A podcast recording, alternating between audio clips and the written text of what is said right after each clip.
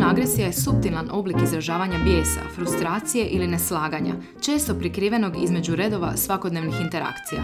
Umjesto otvorenog sukoba, osobe koje prakticiraju pasivnu agresiju koriste indirektne taktike, što može otežati prepoznavanje i suočavanje s tim obrazcem ponašanja. U ovoj epizodi istražit ćemo kako prepoznati znakove pasivne agresije u različitim situacijama, bilo da su prisutni u obitelji, prijateljstvu ili pak na radnom mjestu.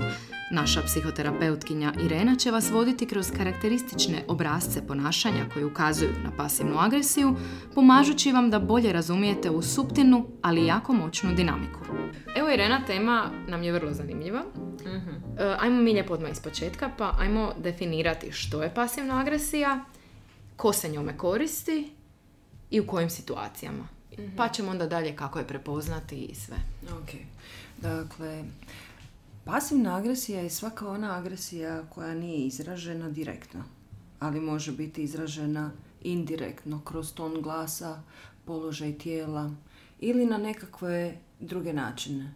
Primjerice, jedan od onako značajnijih načina pasivne agresije koje mnogi ne prepoznaju je primjerice kad tražimo pomoć. Mhm. Pa se onda ta osoba jednostavno izmakne. Nema je. Mhm. Znači nema je tu. Ne sudjeluje. Na neki način remiti jedan bioritam tog odnosa. Jel mi to shvatimo taj tren ili nam to tek kasnije dođe u glavu kako se neko izvuko iz toga, odnosno da je neko bio pasivno agresivan? Pa možemo najbolje pasivnu agresiju shvatiti i osjetiti na sebi kroz poruke koje nam tijelo tra, onako šalje. uh Primjerice, u svom tijelu možemo osjetiti onako u prsima kao da, kao da nam je srce uvenulo. Aha. Ta jedna bol pa onda i u ramenima našim ona mogu pasti, otpasti i tako dalje. Tako da bez obzira što mi sami sebe farbamo, da mhm. nije to to, naše tijelo i takako osjeti kad se nalazi na nekakvom mjestu kojemu ne paše.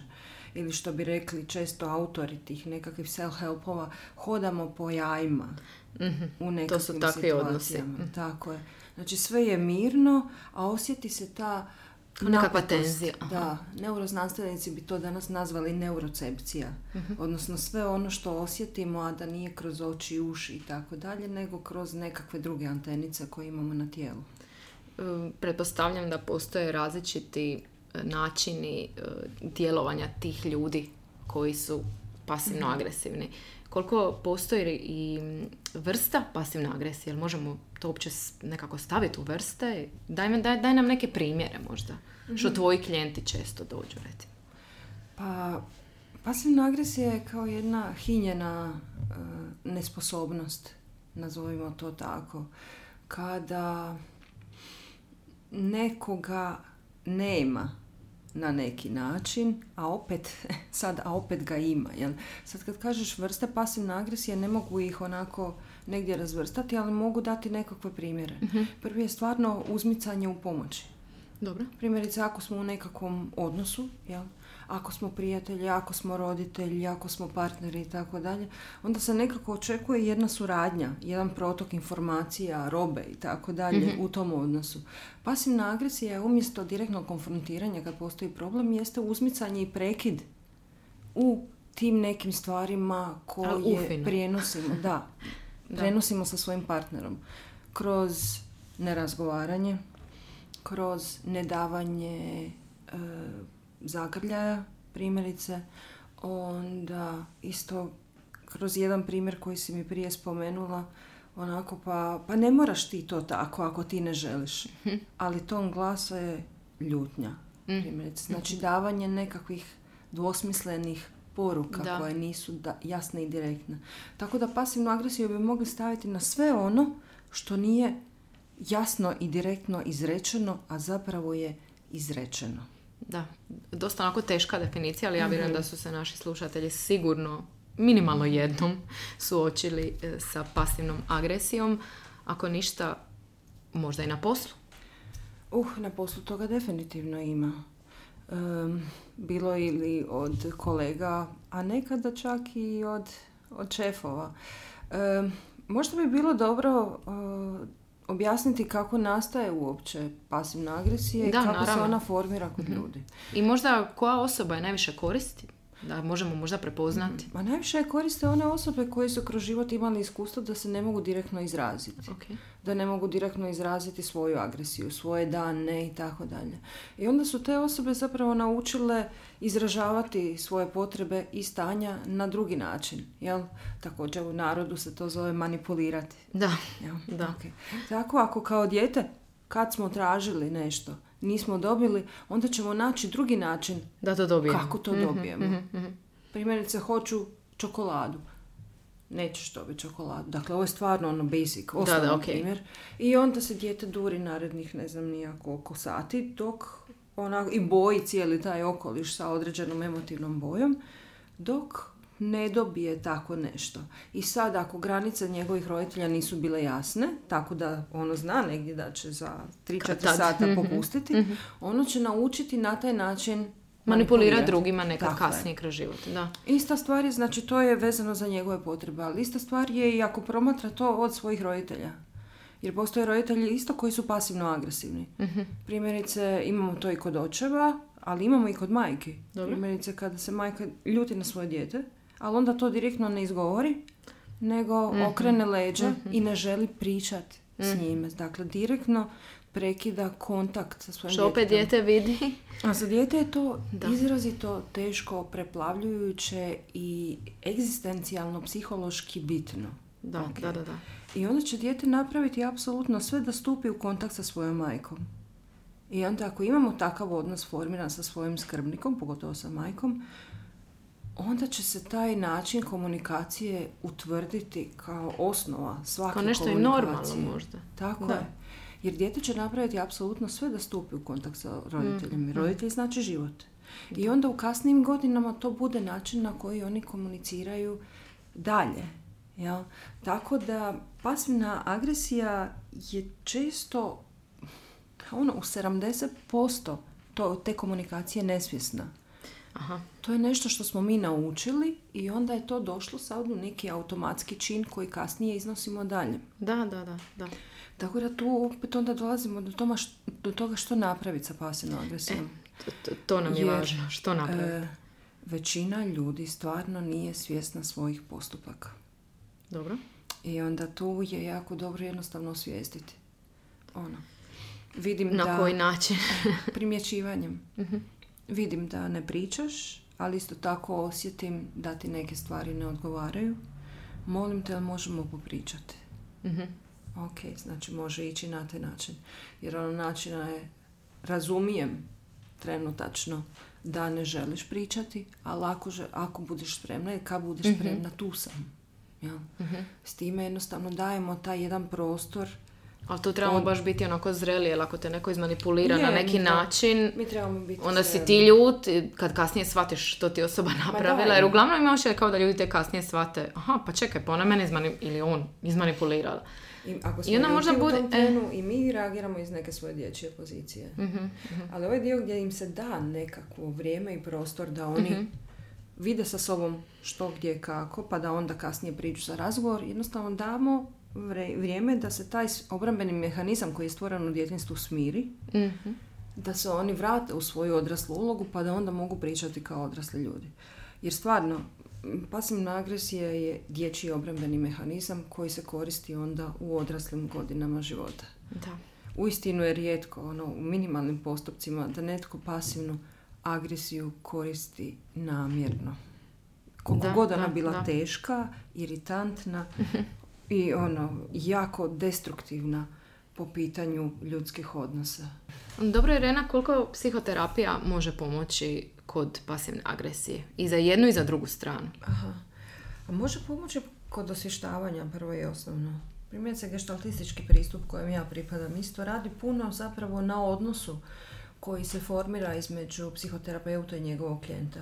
Jer to je ujedno i odnos koji klijent formira sa svima ostalima u svom životu i to je odnos koji on iz- je izvodio puno ranije sa svojim roditeljima. I ono što se događa na psihoterapijskoj praksi, lako vjerojatno, nego, ne lako, nego uglavnom se događa van. I onda je tu terapeut odličan koji prepozna što se događa. I ako vidi jednog klijenta koji je unutar sebe, koji ne izgovara, koji je onako stisnut, ima tu energiju, osvještavamo taj dio. E, često pitamo što se sad događa s tobom u tijelu. Aha, recimo zgrčena su mi ramena.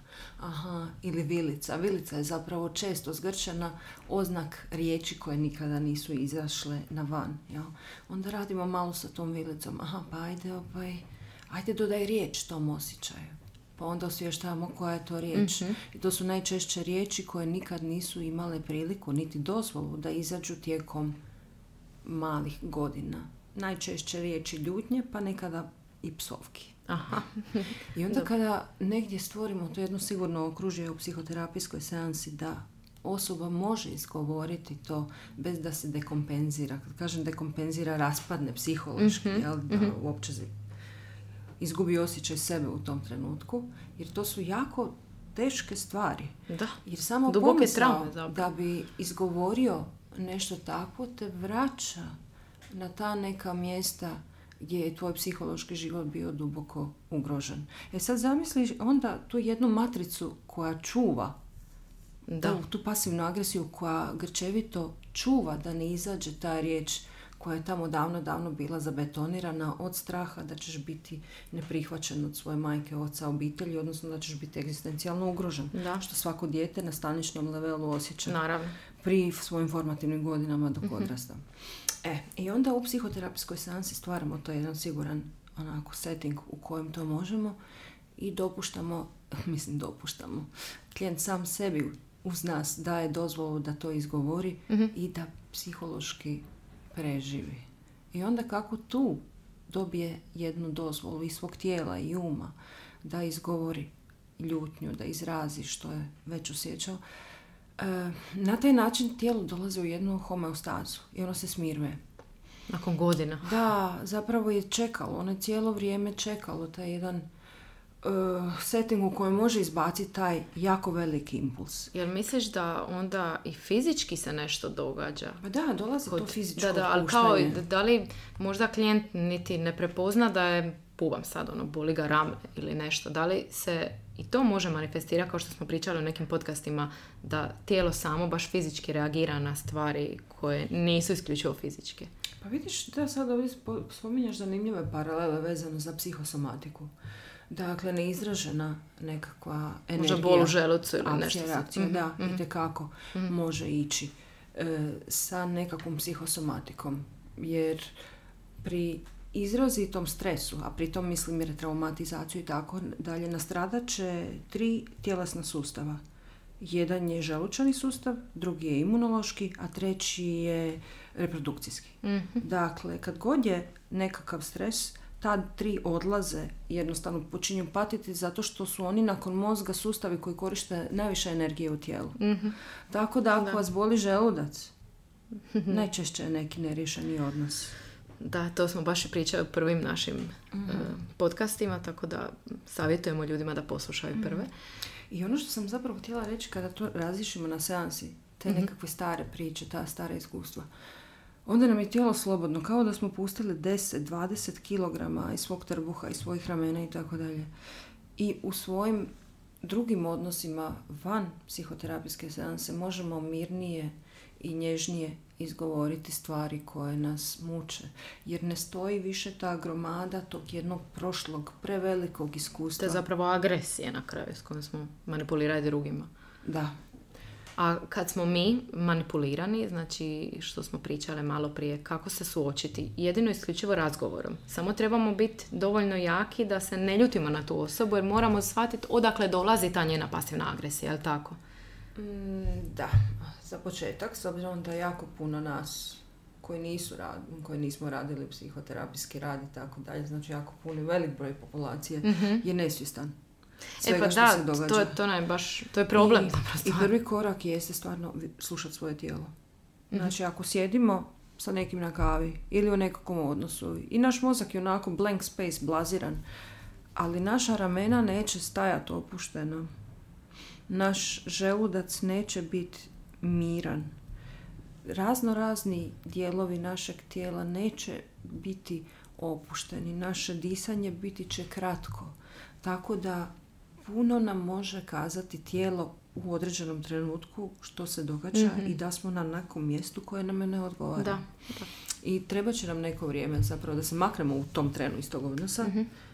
Da nam dođe svjesnost. Aha, pa čekaj, čekaj, pa ona je meni upravo rekla to, to i to. I ono, što da ja sad radim s tim? Baš mozak je blank space. Da, da, da, ali tijelo govori. Ali tijelo govori. I to, I to je super način na koji možemo prepoznati manipulaciju ako smo kroz djetinstvo bili manipulirani. Jer budimo iskreni, roditelji manipuliraju. mm Svjesno ili nesvjesno. Da, dakle, oni rade sve da svoje dijete naprave dobrim, pristojnim, opravdanim i tako dalje. Da, naravno, ono to nekako dolazi iz nekih ono dobrih e, ideja. I ako smo na taj način bili modelirani kroz djetinstvo, od 95% populacije jeste, rijetki su roditelji koji su 80-ima, 90-ima, ovako, u mojim generacijama dopuštali svoje djeci da budu djeca, nego su od njih očekivali određeni projekt ili mhm. radnika. Mhm. Ili projekt ili radnik. Treća opcija je bila jako rijetka. Da. I onda ako smo odrasli u tim uvjetima, znači da smo mi objekt umjesto subjekt, nazovimo to da imamo rupice kroz koje manipulacije nam od drugih ljudi u odraslim godinama mogu prolaziti. Da, da, da. Tako da nečija pasivna agresija puno lakše može proći. Zbog tih rupica, Zbog tih rupica. odnosa u djetinstvu. E, nego kod nekoga drugoga koji je ono, imao iskustvo da može ono, se suočiti sa majčinom kritikom, nezadovoljstvom i tako dalje, koje je umjereno, umjesto što ti je ništa. Da, da. To, to najčešće kao žene govore. Pa ima, Znaš da postoji, ima i muškaraca. Da, da, ali baš ima onako, postoji meme, ono kao, da. kao što ti je ništa. A ono, govor tijela, totalno suprotan. Ali ima i muškaraca. Mm-hmm. Koji isto to kaže. Da, da, da, da, da. Ima, ima, a čekaj, koja je njihova vrsta pasivna agresija? Dakle, joj, to isto ima onako sa muško-ženskom energijom razlike. Dakle, mm-hmm, žena je ono što ti je ništa. Mm-hmm, da. I, I ona stoji na mjestu. Dakle, ženska energija. A muškarac, što ti je? Ništa i izađe van. I odlazi. I on mhm. odlazi. Dakle, njegova je pokretna. Da, vidiš. I ovaj, tako da nije istina da muškarci nisu pasivno agresivni. Da, nisam to rekla. Ali... E, ovaj, I oni će isto ali, ne iskomunicirati na određene načine. Ma da, mislim da to uopće, uopće nema veze sa spolom, nego jedino isključivo što si sad rekla i svima nam obznanila da su to traume, odnosno duboki odnosi iz djetinstva da, koji nisu... Da, iskustva koja da. su ono, eto jednostavno bilo ih je previše. Možda bi ovaj, bilo dobro pojasniti kakva je razlika između tih ranorazvojnih traumica, velikih trauma i tako mhm, dalje. Da, da pače. Jer primjerice ovo što ti je nije, nije mi ništa, ili primjerice kad dijete pita mamu i tako dalje, to nije neka velika životna trauma. Da, da, da, da. Međutim, ako se ponovi dovoljno puta, mi se formiramo prema tom iskustvu. Hm. I to se onda zove u radu sa traumama, trauma sa malim T. Dobro. Aha. Ok, znači imamo puno sličnih događanja i onda se oblikujemo prema tome. uh Naravno imamo i velike traume, znači ozljede, prometne, izrazite fizičke kazne i tako dalje, velike izolacije. Pod velikim traumama smatram i samo uspavljivanje male djece do treće godine. Čisto Kao da pusti, slušatelji znaju. Da. Pusti da plaće? Da, da, da, pusti da. Da, to stvarno stvara velike traumatske reakcije. Da, to sam čitala da zapravo u te prve tri godine su zaista najvažnije. Tako da ta pasivna agresija iz djetinstva je malo te, ali kad se toga napuni, onda imamo čovjeka ili ženu koji kasnije ne može direktno komunicirati i onda nakon toga pate odnosi i onda nakon toga pati komunikacija i imamo dvoje ljudi koji se na kraju preziru. Užas. Umjesto da surađuju. Da, užas. Mm. Dobro, mislim da smo Irena prošla u temu onako dosta. Mislim da su mhm. ljudi postali svjesni da ti manipulatori, odnosno pasivni agresivci ipak imaju traume iz djetinstva, a nisu sad jučer odlučili biti manipulativni. Da, i manipulatori su bili jedno manipulirani. E, e to, je, važno znati. To je njihov način na koji su oni preživjeli u svijetu koji im je dan kad su došli na njega. Eto, hvala Irena.